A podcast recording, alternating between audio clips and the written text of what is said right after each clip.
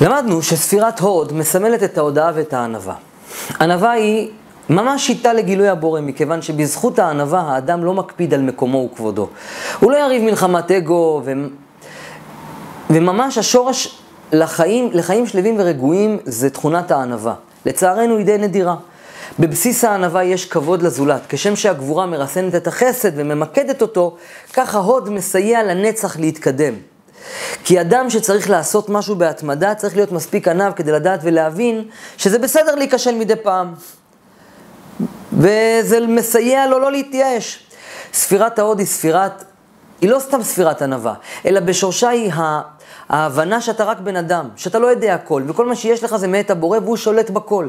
הענב נמצא תמיד במצב של תודה על כל מה שיש לו ועל מה שאין לו. מצד אחד הוא לא מחזיק טובה לעצמו, ומסתכל על כל אדם כשווה בין שווים, ומצד שני הוא בהערכה עצמית שהוא בנו של הבורא ולא בזלזול עצמי. הענב מקבל אוטומטית מתנה מהבורא שנאמר, ולענבים ייתן חן.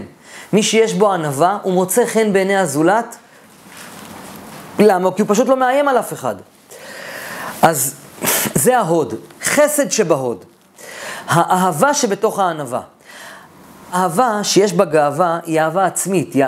אהבה אמיתית היא אהבה שמסתכלים על צרכיו של האחר כדי למלא אותם, את האחרים. הגאווה חוסמת את האפשרות להסתכל על האחר, כי הגאווה מאפשרת לך לראות רק את עצמך.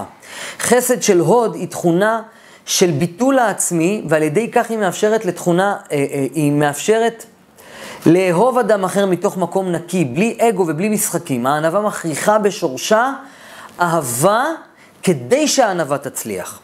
גבורה שבהוד. ענווה ללא גבולות היא יכולה להגיע לשפלות רוח וביזיון עצמי. תכונת הגבורה שבהוד עוצרת, חוסמת, נותנת גבול, אומרת לך אתה צריך להיות מכובד בעיני עצמך. איזה מכובד? המכבד את הבריות. אנשים מכבדים אנשים ענבים. ואת הגבורה, זה הגבורה, וזאת הגבורה שבהוד. תפארת שבהוד. הענווה הנכונה גורמת לאדם להיות רחמן, כי מתוך שמבטל את עצמו ומכבד את הזולת, אוטומטית הוא, מס, הוא מסתכל על צורכיהם של אחרים ומרחם על בני האדם ומוכן להגיש עזרה. נצח שבהוד. ענווה אמיתית היא ענווה שהשתרשה בנפש. היא נצח, ולא משנה כמה שבחים מקבל האדם, הוא ימשיך להחזיק, לא להחזיק שום טובה לעצמו.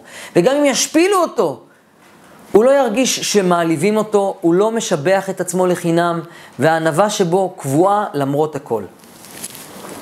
זה הנצח שבהוד. ההוד שבהוד, זה הענווה שבתוך הענווה. הענווה היא תכונה שצריך כל החיים לעבוד עליה. טוב לו לאדם להיות בחברת אנשים ענבים כדי להתחזק בתכונה, בתכונה הזאת כל הזמן, לעדן ולשמור על עצמו עד כמה שמאפשרת התכונה הזאת. זה ההוד שבהוד. היסוד שבהוד. כל מערכת זוגית וכל קשר יכול להצליח לנצח, אם יש ויתור בין הצדדים, מתוך ענווה והכרה שהצד השני מכובד. לכן, כאשר תכונת היסוד, שהיא תכונת ההתקשרות, מתבטאת בענווה, היא בסיס להצלחה בתקשורת. מלכות שבהוד, היא היכולת שלנו להישאר אצילים ומכובדים על אף הענווה, כפי שציינתי קודם, ללא השפלה. זה בסיס לענווה בריאה ונכונה, וזה בסיס להצלחה בחיים ולהכוונה בחיים. אני ענב ואני נותן לו הרגשה טובה וגם לעצמי. לסיכום, האדם צריך, האדם צריך להרגיש שווה לכל אדם, להבין שהכל זה מאת הבורא, להודות על מה שיש לו ועל מה שאין לו.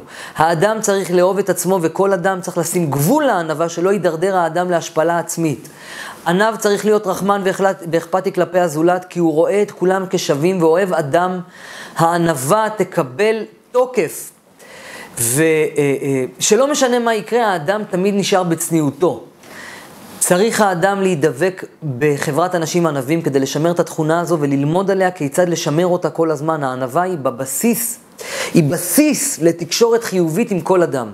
אדם ענב מהווה השראה בהתנהגות שלו, כי מעבר לכך שהוא לא מזלזל או מתנשא על אחרים, יש לו כבוד עצמי כלפי הזולת. וכבוד אה, כבוד עצמי וכבוד לזולת. כאשר תכונת ההוד מאוזנת, האדם לא נפגע מאף אחד, הוא בהודיה תמידית ומחשיב את עצמו כאחד האדם על פני כדור הארץ. הוא מבין שמצד אחד יש בו כוחות מיוחדים, ומצד שני הוא מבין שיכול ללמוד מכל אדם. הוא מקבל תוקף על ידי הסתכלות פנימה והערכה עצמית, ולא על ידי התנשאות כלפי אדם אחר. ענווה מאוזנת מייצרת עושר פנימי ומילוי, נחת ושלווה, כי אין צורך להוכיח כלום לאף אחד. ישנה הסתכלות כלפי צורכיהם של האחרים וכבוד ביני ובין הזולת. כאשר תכונת ההוד בחוסר, האדם יהיר, מתנשא, נפגע בקלות, כי הוא מלא באגו, אז קל לפגוע בו. הוא בטוח שהוא יודע כל דבר. אה, הוא חסר שלווה פנימית, הוא בהאשמה כלפי הזולת כשמדברים, כשדברים לא מסתדרים. יש לו חוסר בלקיחת אחריות, הוא עקשן יתר על המידה. כשתכונת ההוד בעודף, אז הוא לא עומד על שלו, הוא ננה, נחנח כזה, בלי עמוד שדרה, הוא מעריך חפצים של אחרים במה שלא שייך לו יותר מדי. הוא בהתמסכנות, הוא בשלווה פנימית שהופכת אותו לעצלן, לחסר חיות, לחסר ויטליות, תחושת כבדות. פחד מהסביבה, עשוי להגיע לחרדות והתכנסות פנימית מיותרת, לדיכאונות. במטרה לסייע לכם לאזן את תכונת ההוד, הכנתי לכם שיעורי בית, להלן שיעורי בית לשבוע הקרוב. תנו צדקה לאדם נזקק, וכשאתם עושים את זה, תסתכלו לו בעיניים ותשדרו לו אהבה. שתיים, תעצרו את, עצ... אה, תעצרו את עצמכם מלשבח את עצמכם ולהעצים את עצמכם סתם ללא סיבה. שלוש, תחשבו על אדם שלא הולך לו, תרחמו עליו ממקום של אהבה ותציעו לו בנעימות ובנחמדות הצעות לש... לייעול, לשיפור חייו. זה התפארת שבהוד.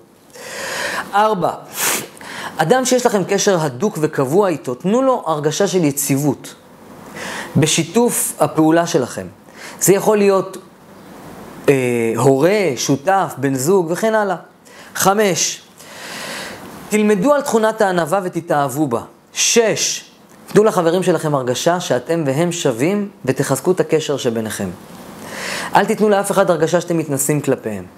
תרגישו נעימות בקשר שביניכם. שבע, תבחרו אדם אחד ותלמדו אותו כל מה שאתם יודעים על תכונת הענווה. ועל ידי חשיבותה, ועל החשיבות שלה, סליחה, תוך כדי ההסבר שזו תכונה אצילית, תשבחו את התכונה הזו כבסיס להצלחה בכל תחום בחיים.